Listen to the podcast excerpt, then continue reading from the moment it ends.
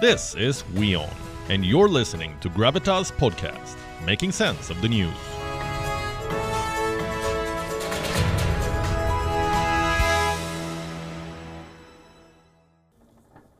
Most terror groups thrive on propaganda, inflammatory speeches, training videos. You know the drill. Tonight, we want to show you one such video, not for the content, but for the details. It was released by the PAFF, the People's Anti Fascist Front. They are a terrorist group operating out of Jammu and Kashmir. Reports say it is a shadow group of the Jaish e Mohammed, so another Pakistani proxy. And this is their latest propaganda video. Ignore the rest of it, just focus on the weapons. Focus on the guns that they're carrying. Do they look too advanced for terrorists? Well, they should, because these are American rifles.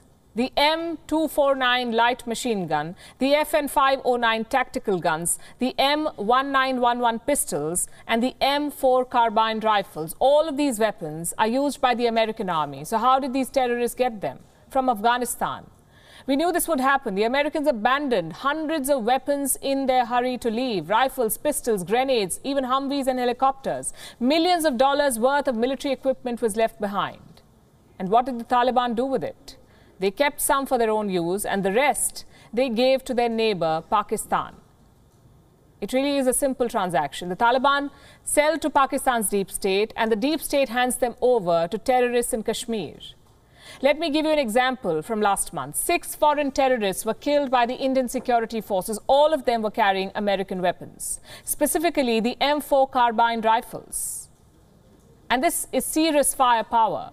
Almost 60 countries use the M4 carbine rifle. It has been called one of the defining arms of the 21st century. It is a staple of most US soldiers and now of Pakistan backed terrorists. They're not even trying to hide this exchange, by the way. In fact, it looks like they're showing off. Close ups, slow motions. This propaganda video is not just about their military drills, it's about their arsenal. To show India that they have powerful American weapons. We're not talking about one or two guns, we're talking about tens of thousands of them. According to some reports, around 600,000 small arms were left behind in Afghanistan. 600,000. This includes rifles, machine guns, pistols, and grenade launchers. Plus, you have the surveillance tech radios, night vision goggles, drones.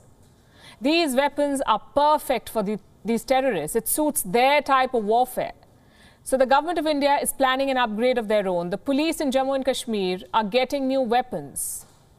The Sig Sauer rifles and pistols, again American made.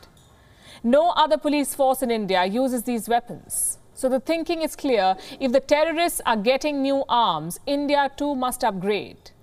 And by the way, none of this is surprising. The first Taliban regime did the exact same things. They hosted Pakistani terrorists, they trained them and helped push them into Jammu and Kashmir. This time, there's a sweetener.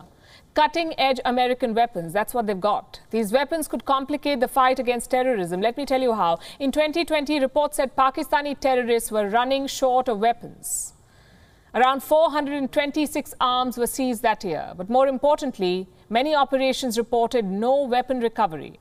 So the number of attacks and infiltrations came down. Now, thanks to America, the terrorists have a new war chest, a buffet of guns and technology to choose from.